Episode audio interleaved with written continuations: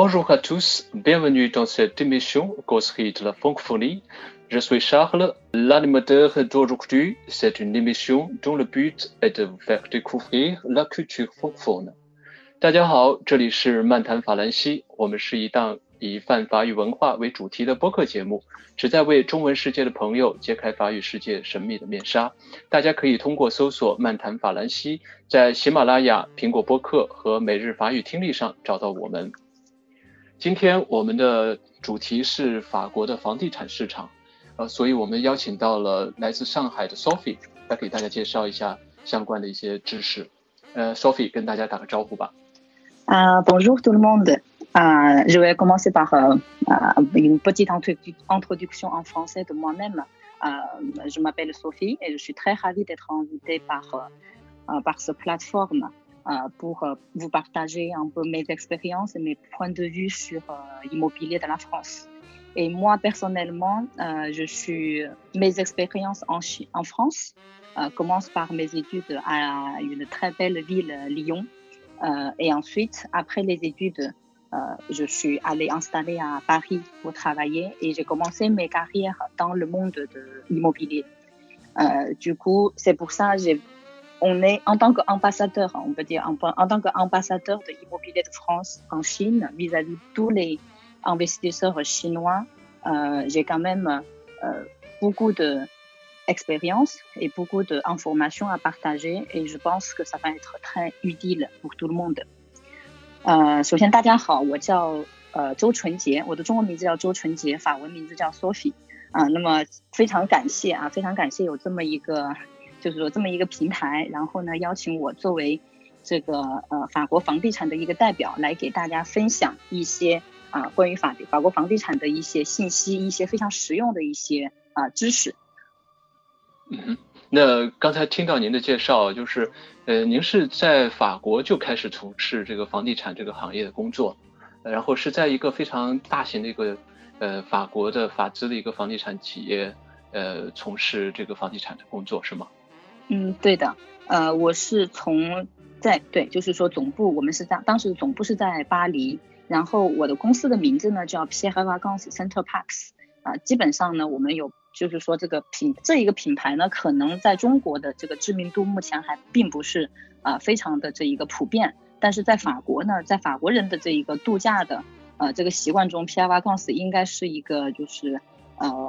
非常权威的这么一个品牌，甚至呃从很小一般来说都是从非常自己孩童的时候都是在 p i v a c o n s 这些啊项目里面去度假的啊，那么它这个这个品牌呢，它其实是一个。度假，然后加投资的这么一个集团，然后我从事的这一个部门呢，就是做这个面向个人的投资者啊，然后去提供这种投资类型的房产啊的这么一个产品。嗯，对。那其实说到房子这件事情啊，其实我们的听众，嗯，不管是哪个年龄层次的，可能都在，尤其中国人啊，对房子都是非常的重视。在中国的理念就是说，如果没有房子，可能即使成家了之后，心里都不是那么。那那么落，那么那么那么落定的感觉哈。那其实，在法国，那首先我们再来谈谈法国的房地产，因为来自法国这个房地产行业。那法国的房产从这个市场来说，从这个居民的消费心理来说，和中国有些什么样的不一样呢？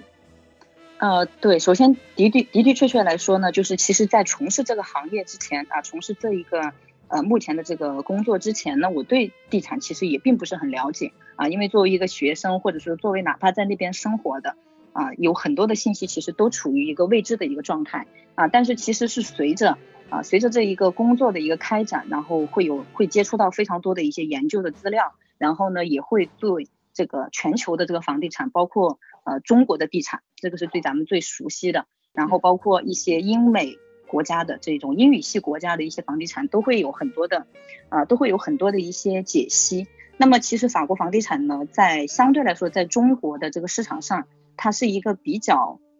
比较神秘，或者是说比较未知的这么一个投资的方向。因为大家可能想到法国，第一想到的会是它的啊旅游啊啊，或者是说奢侈品啊、文化呀、艺术啊，然后以及啊，当然就是说法国跟中国的这个国家关系也是非常好的啊，所以就是。不太会说一下子就会想到法国的房地产是什么样子啊，所以就是说，其实我们在这么多年，一二年开始啊，到现在的一个工作里面，其实呃相对来说是为法国站台了这么多年，然后给法国的这个房地产啊，在中国的这个推广和普及，然后做了很多的工作啊。那么在这个工这在这个里面呢，就是其实我想跟大家分享的，其实是它法国房地产啊它本身的一个特点啊，因为不是每一个它作为一个投资也好，或者说作为一个资产配置或者等等也好。它并不是没有，就是说适合所有人的啊这么一个这么一个产品。那么它作为其中的一种投资类型，或者其中的一些投资的一些属性啊，那么这个是我希望跟大家分享的。那么在接下来，对于投资者来说，或者是说对于对法国感兴趣的人来说啊，在了解了这个之后，然后你可能才会提供说，哦，原来还有一种，原来还有这么一个市场，和原来还有这么一个属性的产品。可能会适合一部分的这种投资者或者投资的家庭。对的，因为在身边的朋友，呃，可能有一些我我也听说过，有一些可能去海外买房啊，比如说可能去美国啊，或者是去，对的，尤其是有些地方买房可以拿到当地的这个绿卡，所以对的，这种这种方式曲线的去拿到这个海外的这个居留这个。呃，长期的居留权是比较普遍的，但是像在法国买房，其实这个好像没有这方面的便利条件。但法国买房会有怎样的一个好处，或者怎样的一个吸引力呢？啊，对，因为呃，因为咱们那个沙海勒这边也提到说，呃，关于中国人来说，因为咱们面对的是咱们中国的朋友啊，不管是了解法国不了解法国的啊，包括我们的客户也是，他都是其实是一个呃中国的这么一个大众。那么对对于中国大众来说的话，其实在过去的十年啊，是整个的海外投资、移民、留学最，就是说最活跃的十年。但是最开始的这个，在这个发展过程中的话，其实最开始，呃，大家对海外的一个动作吧，大家对海外的一些这种连接，其实最开始是来自于留学的，啊，最开始是来自于留学。然后呢，在随着留学，就是随着自己的下一代到了某一个国家，而且而且这个国家因为是留学，所以。最开始留学的浪潮主要是在这种英语国家啊，这种英美加澳这几个国家。所以呢，在留学的过程中，那么家长嘛都会有一种想要给孩子做下一步准备、提前准备的这个这个想法。所以呢，他会开始说，我孩子在某一个城市，那我可能就会给他去置业，然后呢，才会产生了这种留学带来的这么一个置业的需求，然后再。接再近差不多，呃，也是在近十年内，除了留学之后，然后另外一波呢，就是这种海外身份的一个追求，所以啊，就是包括某一些国家它本身的一些投资移民啊，然后这种呃长居或者是护照或者是签证等等的，就是这些政策的开放，然后呢也会给到中国的投资者更多的一些更多的一些就是可能性啊，以前觉得非常。封闭或非常独立的一些国家，现在可能有一定的门槛，就是只要达到某一个门槛，它就可以，呃，就就是说获得这一个国家的一些身份，甚至享受它的福利啊。所以这个移民呢，其实就是我们的第二波浪潮。然后在移民的浪潮过了之后，其实我们现在其实基本上从，当然也随着国内的这个投资环境的一些改变，包括这个股灾呀，然后包括这个房价的泡沫啊什么的，然后现在我们才进入到一个海外置业。啊，全球置业的这么一个初期，应该说是啊，就是说初期、中期的这么一个过程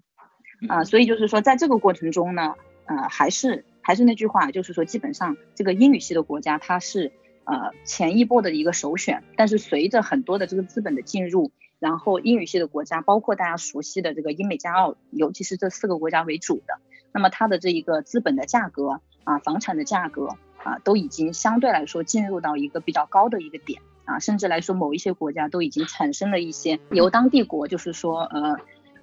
发起的这种限制一些海外投资的这种限制海外投资者的这些政策。啊，所以在这个在这一个环境下呢，那么大家在寻求，大家在有那么多资本在手上，然后想要投资的，呃，这一个前提下，然后就会开始慢慢聚焦到欧洲啊，因为它作为一个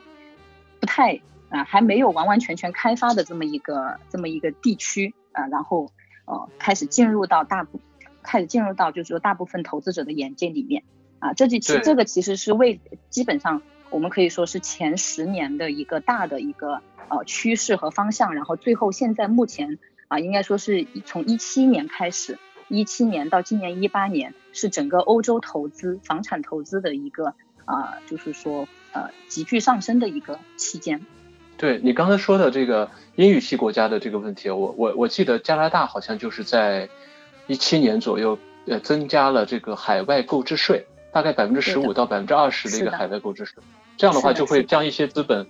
可能会呃把这些一些资本吸引到了欧洲，因为那里没有这个对于海外买家的一个特别的一个税，是吧？对的，对的，就是说其实这个呃对全球来说都是一样的。那么第一呢，这个资本肯定是从低处。啊，肯定是低进高出的啊，这个是最最就是说最基本的一个投资规律。那么它以当它的资本价格已经到一个比较高点的时候，那么它肯定不是一个最好的进入的时候啊。那这是第一点。然后另外呢，就是的确是不是所有的国家都像中国一样有这么强的承受泡沫的能力？那么一般这种发一般这一种就是说发达国家，它都它都不会允许这种外来投资者。的这个产生的泡沫，然后影响到他自己的这一个国民的这一种生活质量，嗯啊，那么所以他们的这个措施其实是非常，其实是非常合理的啊，其实非常合理的。那么当然对于投资者来说，那么他就放出了一个信号。那既然如果一个国家他都在拒绝，正常情况下每每一个国家都是欢迎外资的，如果他都到了一个说要去拒绝这个外资的这个情况的话，那就说明他的的确确。至少来说，客观说，它的的确确不是一个投资的最适合的一个时间节点了。也就是说，可能就错过了五年前、十年前那个最适合进去的一个最适合进去的一个时候。嗯，但是对于法国来说啊，因为英语系国家为什么得天独厚，有这么多买家，第一波进去了一个当地的这个房地产的这个市场，是因为英语毕竟大家都基本上懂一些，对，熟悉一些。对对，门槛低一些，稍微低。但是法语这个文化的这个防火墙，呃，可能挡住了很多人对于法国这个神秘国度的一个一个信心和兴趣。那现在，其实您刚才说的这个法国现在的房地产，对于呃，尤其是中国买家，现在已经呃进入到了一个怎样的阶段呢？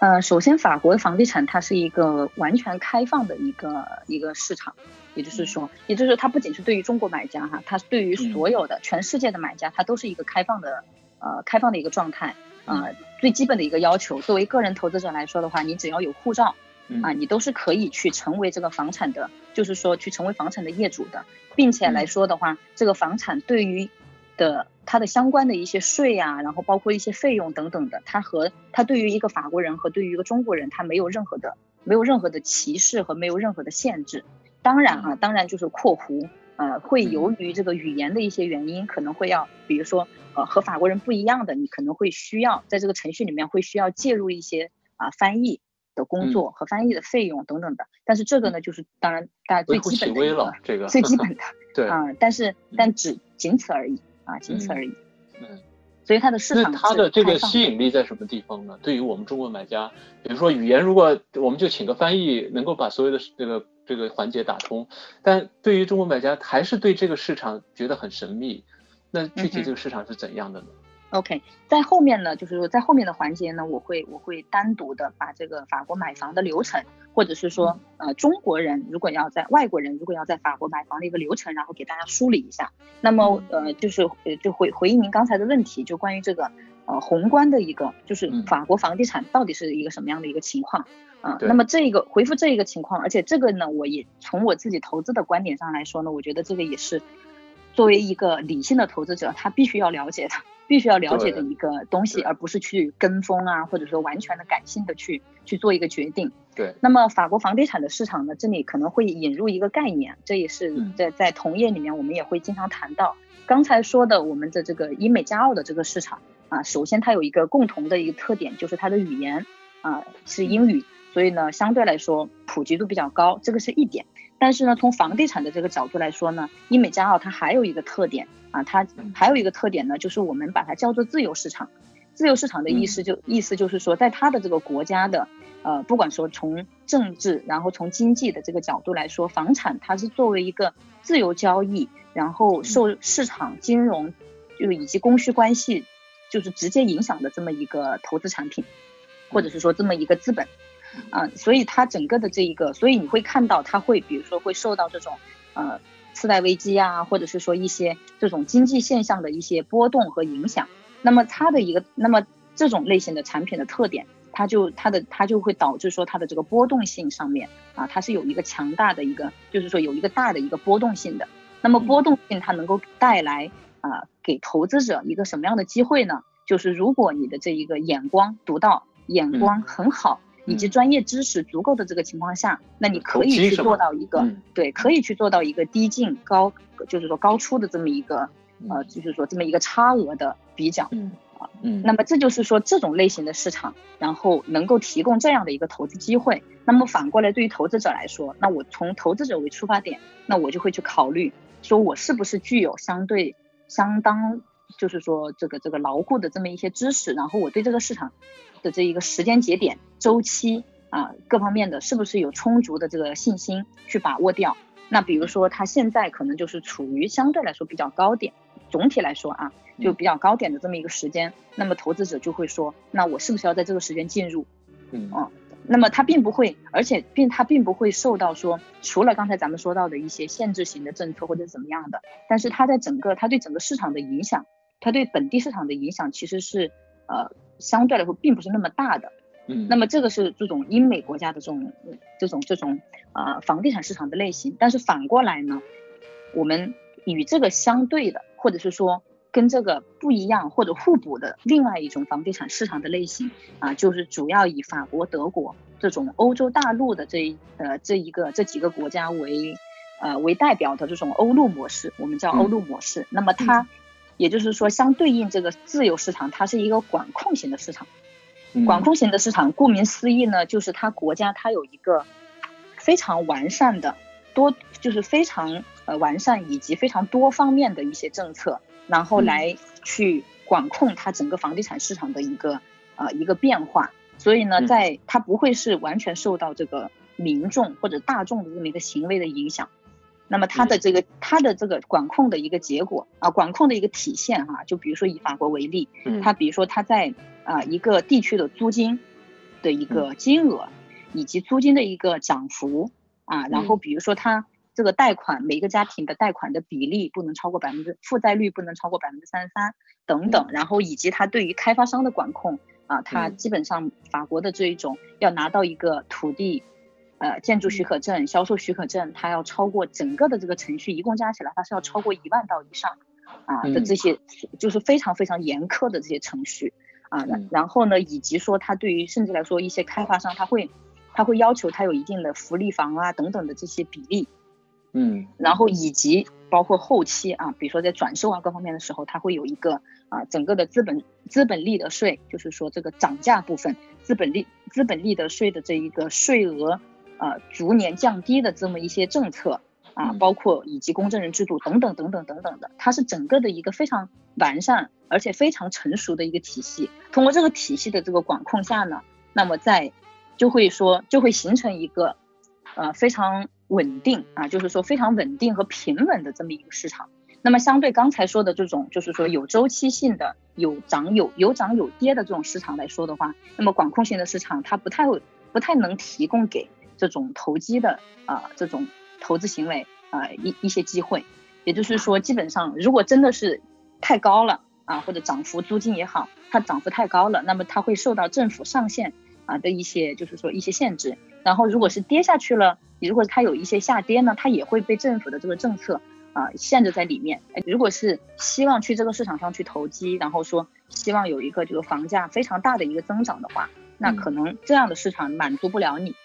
就是说你没有办法，没有办法，或者说很难在这样的市场上去做到一个非常高额的一个，就是说高额的一个资金资本利得啊。这就是说，但是呢，反过来它的一个特点就是啊，基本上在你不管不顾。或者是说，在你的这个哪怕是资相对的专业知识并不是那么的啊，并不是那么的嗯就丰富的这个情况下，在这样的市场啊，你的这一个资本的风险也是相对来说啊要低很多的，因为你不管啊，政府在管，然后整个的这个体系它都在管啊，所以它的整个的这个我们就是说它这个资本的这个反弹啊各方面的嗯这种力度会比较大。那么简单的从从数据上来说的话，就是。啊，其实从我们就拿这个零九年啊，特别像零九年的这种呃这个经济危机嘛，对，零九年经济危机的时候，其实对全世界都是有影响的。那么全世界的房地产，我我们以这个比如说美国英国、法国这三个国家作为一个作为一个例子。嗯。那基本上从数据上来说的话，从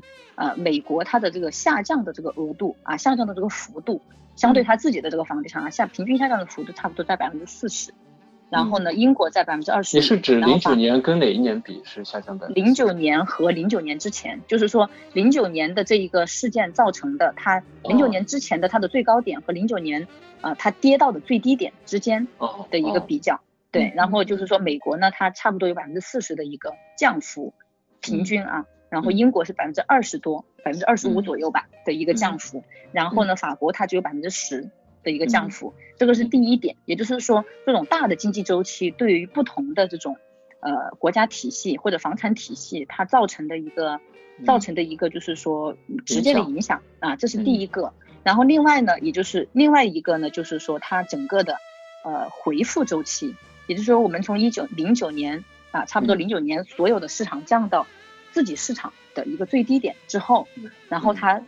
的回复的这个反弹的这个时间，那么对于法国来说的话，一一年啊到一一年的时候就已经回复到，已经回复到这个经济危机之前最高点了。嗯，就是说这是它的反弹的这个能力。然后英国和美国至今还没有，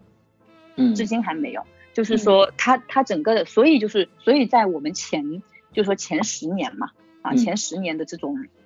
投资投资者里面的的确确有很多的这个投资者在英国和美国的这样的市场上获得了很多的红利，因为它从它最低的这个点，然后到然后它其实一直在的的确确一直都在上升的这么一个期间，嗯。啊，所以就是说这个是就是去踩准这个周期的红利，对于这种房产投资的确是可以，的确是一个就是呃很好的一个方向。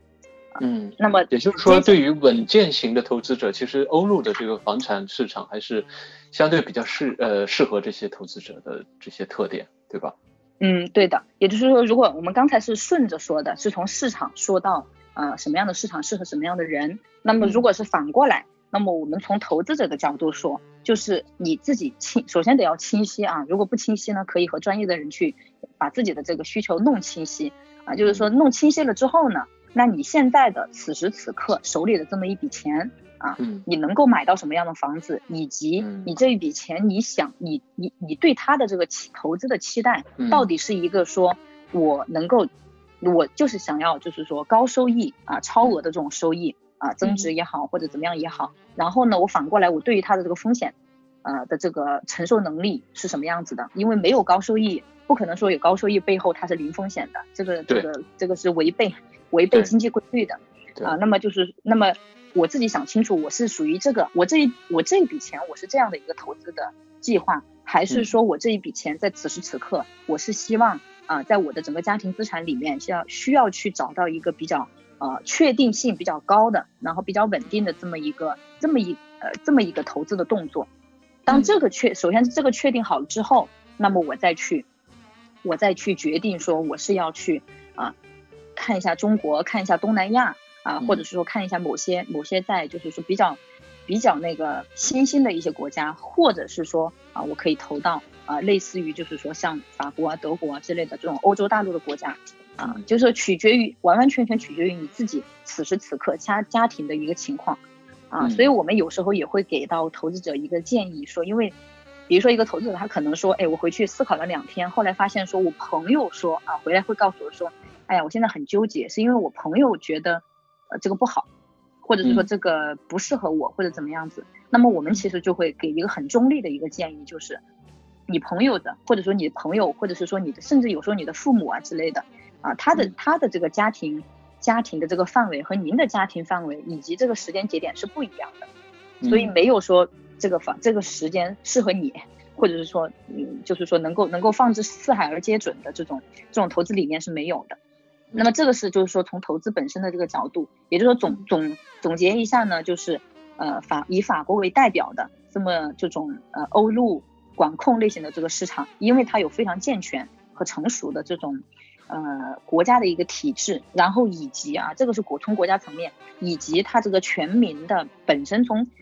这个这个投资者就欧洲的投资者，法国当地的这个投资者的投资习惯。和投资环境来说啊，就共同铸就了一个非常稳定和确定性相对来说确定性和可预见性比较高的这么一个市场。那么就它就比较适合说对于风险承受能力并不是特别高，或者是说至少我我可能已经有很多的风险资产了，然后我现在就需要有一部分的资产是去对冲我的其他的资产的这些风险的，啊，就是这么一个这么一个行为。那么到法国的话，总体的会非常适合他，也是现在目前呢，也是一个很好的一个很好的一个进入的一个时机。嗯，那在法国的话，像现在的一些嗯中国买家，主要是去买这个居住型的房产呢，还是其他类型的房产？啊，这个这个也呃，这个就是另这个也是一个很很有意思的一个话题，的确是啊，因为其实咱们毕竟作为中国人，哪怕包括我自己在内啊，他都有一个就是居住类型房产的一个情节，因为所有身边的人投投资。都是投居住类型的房产，嗯，然后呢，为什么可以投居住类型的房产呢？是因为你放着，等它增值就够了，在国内的这个就投资环境下，所以它会有一个很很习惯性的这么一个投资呃投资理念。那么反过来我要说，那我反过来，比如说我可以分享一下，就是法国法国人啊，作为法国人他的一个投资理念。啊，基本上就是我们有一个呃有也也叫一个玩笑吧啊，就是法国人呢基本上算三十岁买房。啊，然后四十岁投资，五十岁退股，基本上他其实是一，他是一个三十岁买房呢，就指的是买他的第一套房产，自住的房产，就满足这个家庭自住的这个需求。然后呢，从四十岁开始，也就是说你的家庭基本上有一定的这个有一定的这个资本了，啊，有一定盈余的资产了，然后就开始去投资一些啊，比如说出租类型的房产，啊，投资类型的房产，以及一些基金、股票啊、债券等等的这些，就是说投资投资的这个行为。然后呢，这个五十岁五十岁退股呢，也是一个比较有意思的，因为咱们在中国五十岁可能刚好是进入股市的 黄金年龄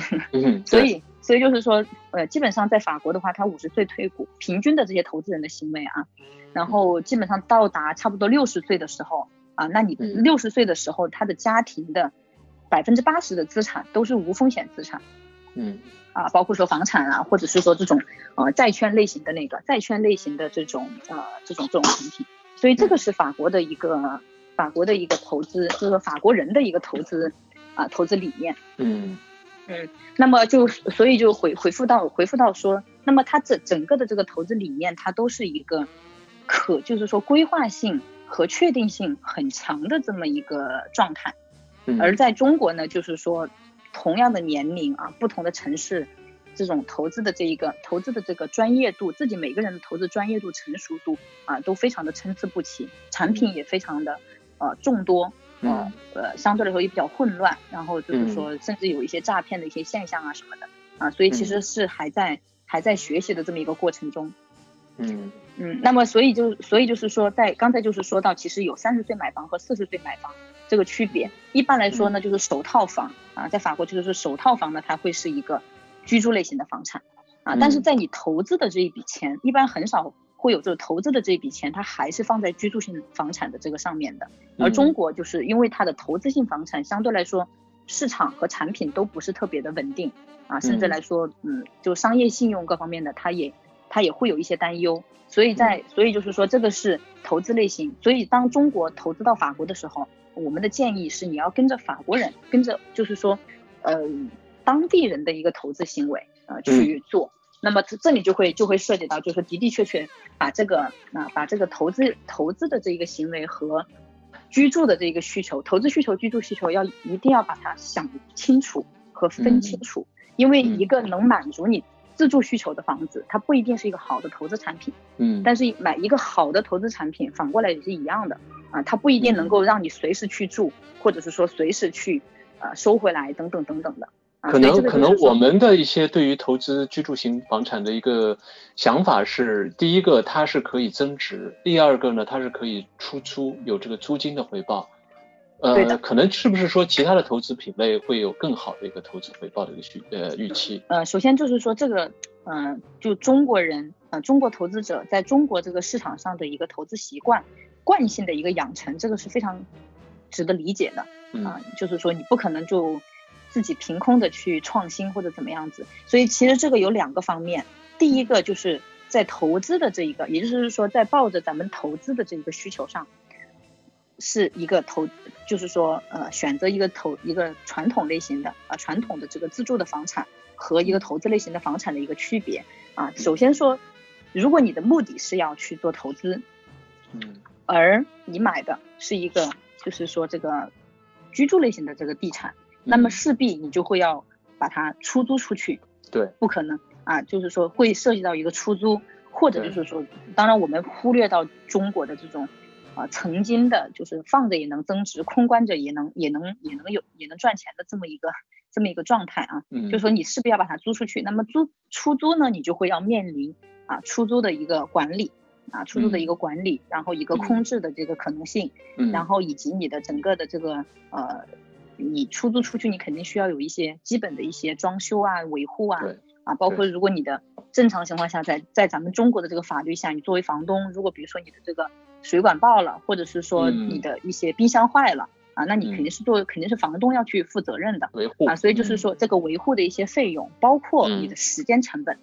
啊，包括时间成本，因为呃大多数的有房产或者有很多房产的人啊，除了专业炒房客以外，那么他肯定是有其他的这种收入来源和其他的业务的。那么他你的这个投入在上面的时间，甚至来说他对你生活的本身的一个影响。啊，你就是一些小的一些杂事儿，然后影响到你的心情，这个也是成本啊。也就是说，这个是投资自住类型的房产，其实它不仅仅是一个投资，它其实是一种经营，你需要你需要去经营它。那么它就是说，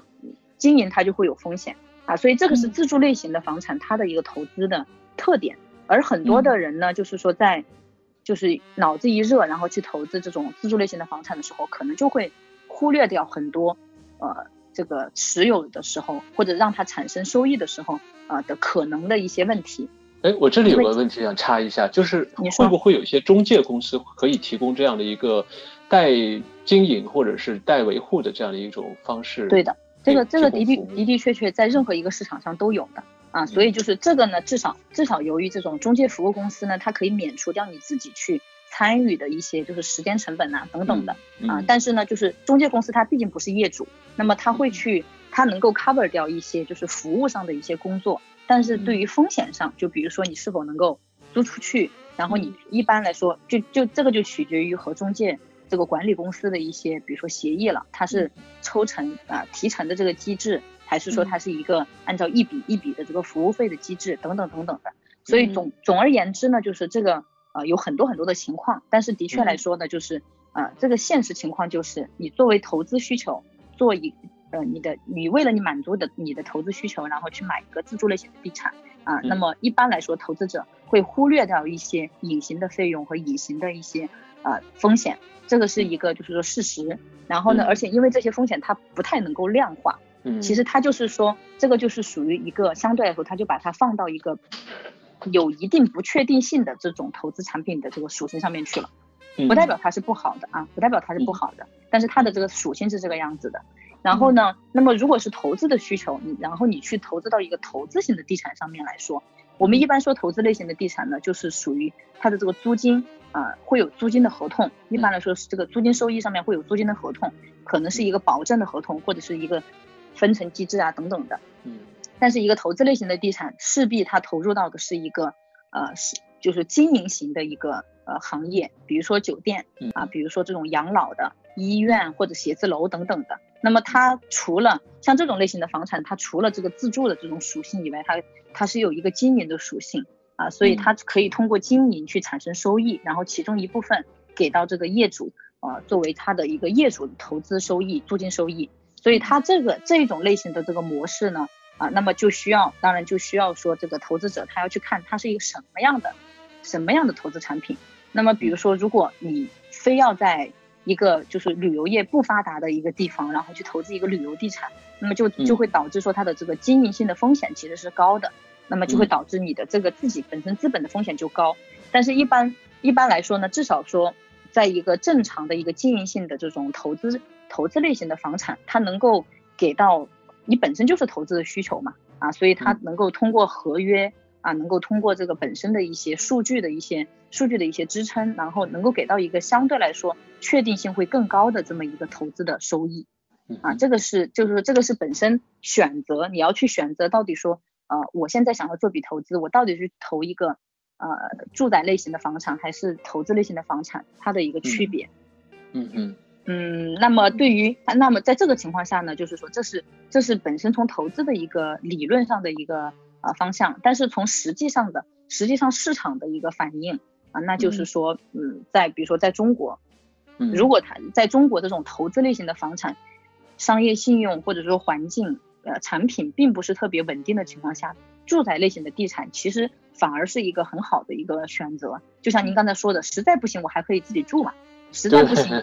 我还可以怎么怎么着嘛？它怎么着，它也是一套房子啊。但是就是说，在欧洲，那么反过来像欧洲，或者是说，就说法国吧，啊，法国的这种这种，它还是还是就是具有一个这个房地产市场，甚至来说它这个商业信用，这个也是我们经常提到的一个词。它整个的商业信用是一个很完善的这么一个国家，所以呢，你可以它的它的这一个合约或者租约，嗯，就是如果保障了一个收益，并且你是认可这一个收益。呃，以及背后的这一个就是说低风险的这个状态的话，那么它是一个就是它的，它就把你的这个投资的不确定性降到最低。嗯，也就是说，在这个情况下，有这个一纸租约的这个情况下啊，作为一个投资地产，那么它就通常，而且它通常都是一个长时间的，十年、二二十年啊这种这种时间。那么对于你一个投资者来说的话，你可以很清楚的预见说，在这个十年内，我的空置期是零。嗯，然后我的这个维护的这个费用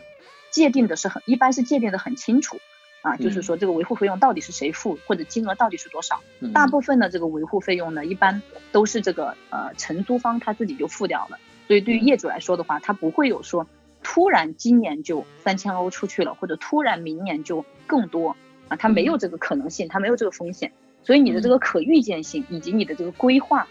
难度上就很低，你就知道说 OK 我的这个。呃，这个投资的这个收益会是多少？那么如果是在法国投资这个呃住宅的地产，那么同样会面临像国内的这么一个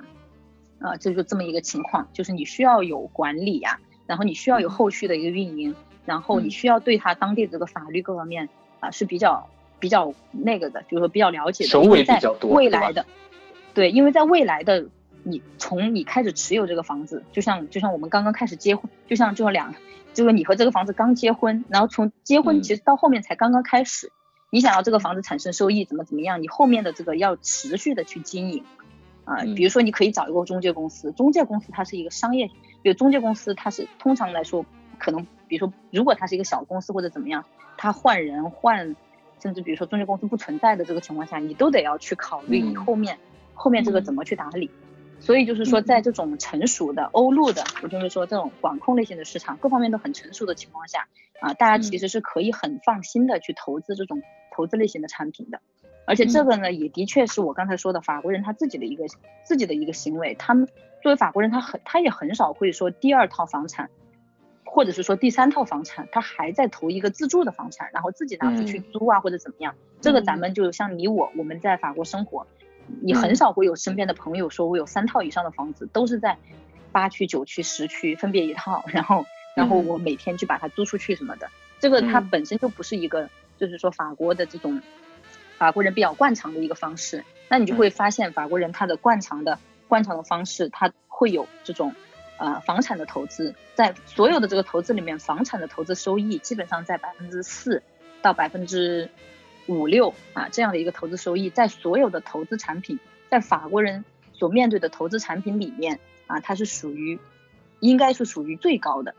啊。除了这也的，这个是最高的。然后它的股票这个收益是指它的整，就包括了它增值方面的预期的收益，还是只是它都还没有都没有，还没这个只是包括的它的出租的收益，对的，只是出租的收益。嗯，对。那么出租收益都可以达到达呃，就是差不多在四五左右。那么再接下来，比如说一些呃一些就是说股票类型的收益，差不多会在百分之三、百分之四，债券就在百分之一二，这个就更低了。然后如果是银行的这种活期的啊活期的这种存款啊什么的，甚至在百分之一以下，百分之零点几。嗯啊，所以就它整个的这一个呃投资市场来说的话，也就是说，如果是咱们中国人啊，你投到它的这个房地产市场，如果你有一个百分之四五的一个收益的话。你再转售，你再转售给法国当地人，就会回复到一个回到一个法国人，法国人自己也比较倾向的这么一个投资产品啊的这个池子里面，所以转售的这一个里面也是也是也是会是一个就是说加分的一个选项因为法国人他自己也会，对于法国人来说，这个也对他们来说，它也是一个很好的一个投资投资的一个方向。嗯，那这个百分之四到五的这个年化的这个收益率啊，实际上是租金的收益率，但是它有没有计算整个房产的持有成本，比如说房产税以及呃其他的一些隐形的一些成本？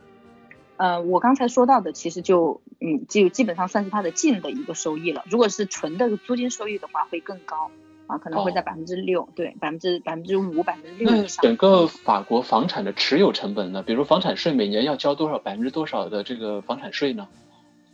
呃，法国的税，那我就我就集中的集中的说一下税啊。法国的这个嗯，相对来说税的种类啊，呃，或者说类型，其实是就众人皆知嘛，都会觉得法国它是一个税各方面很很多，或者是说很复杂的这么一个国家。那么法国的这个税呢，也的确呃。就是说，的确是有一些需要了解的啊，在持有的这个期间啊，首先说在购买的这个期间，购买的这个期间呢，它整个的这个费用呢是一次性直接交给公证处的，所以我们简而我们把它简言之叫公证费。但是呢，这个公证费呢，其实中间是有包含这个呃购置税啊，然后包括公证人的这个呃公证人的这个工资啊。啊，然后翻译的费用啊，等等等等的，所以这里会有一笔。这里其实我们更多的说是它是一个费，不是一个税。那么真的真正的这个税呢，是在你持有的时候。那么持有的时候的话，嗯，首先会大家最常听说的啊，会是一个叫土地税，嗯，啊土地税这么一个税种。那么土地税这个税种呢，它是呃针对所有的这个不动产持有人、不动产的产权持有人所征收的。然后是由当地政府，是由这个这个土地所在的这个政府来来收取。那么它可能会根据不同的这个区县啊，然后这个比率各方面会不一样。但是呢，我们基本上平均下来的话啊，会有它不是按照比例来的啊，它但是基本上可以按照百分之啊，比如说十欧到二十欧一个平方，差不多可以这么去算，因为它的计算是一个非常复杂的一个计算。啊，所以我们在做预算的时候呢，你就基本上就是啊十欧到二十欧一个平方啊来计算就好了啊。比如说我们一般呃，因为我们当我们处理就是我们自己公司的产品的时候呢，基本上是在啊十五欧元一个平方这么去核算的。嗯啊，就跟你房子的价格这些没有什么关系。那么除了这个以外呢，啊除了这个呃土地税以外呢，基本上就会呃涉及到这个比如说资本利得税。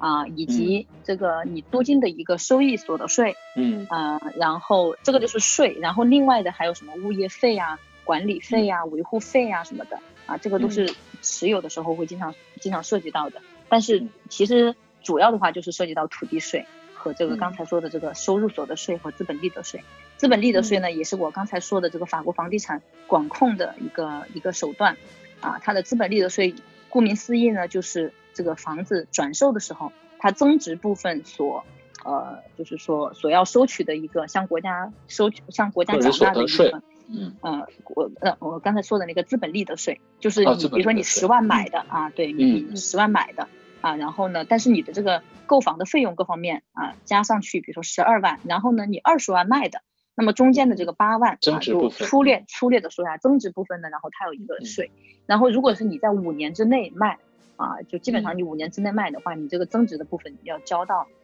百分之四十多啊，甚至更高的这么一个比例。但是呢，它是随着随着你持有年限的增加而逐年降低的。嗯，也就是说总体来说的话，嗯，它有其中又有很多啊，所以这个方面的的确确就是说一句两句很难说清楚。但是呢，在购买的这个过程中啊，一般这个房产经纪人也好，或者是说啊这个这个。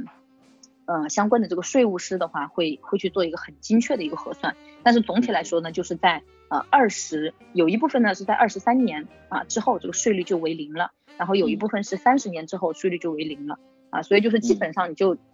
平均持有二十年以上的话啊，这个资本利得税就跟你没有关系了。啊，这个是这个是一个就是说这个资本利得税相关的。啊，然后以及说呃以及说刚才还有一个所得税。啊，个人所得税，比如说个人所得税呢，就这个要取决于你是在法国当地的居民还是非居民。那么如果是居民的话，它正常的就会纳入到你的这个家庭收入里面，然后根据这个家庭收入等级去交税。啊，你怎么着啊，会有百分之二十、百分之三十左右的这个租金收益会会会啊，就是说会作为税交出去。然后另外，如果是作为非居民的话，一般报税下来。这个普通的这个呃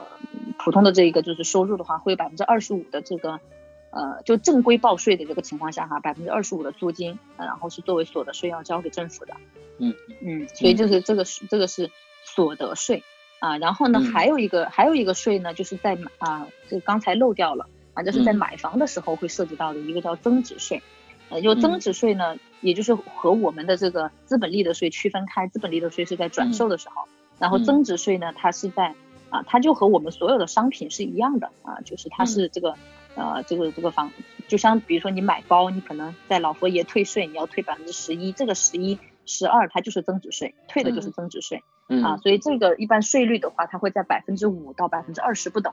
啊，有会有这么一个税率，然后呢，开发商或者是说。呃，一些特殊的一些手段呢，它可以去允许它合理的把这一部分税给降低，或者是说免掉啊。比如说像那个，因为我们呃作为就是作为 PVCP 的这种投资产品，因为这是一个比较典型的例子啊，所以也可以说一下，就是像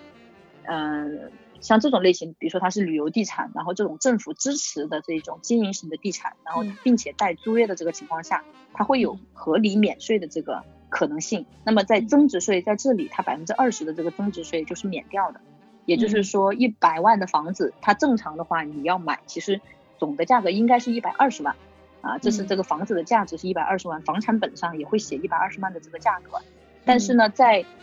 这个免税国家的这个免税政策优惠政策的情况下呢，其你只需要一百万就可以把这个房产购买下来，所以二十万的那个就相对于是说，就和你买包买化妆品一样。它是一个退税的这么一个呃这么一个就是说优惠政策，嗯，所以这个就是所有的税啊，所有所有的税相关的一些。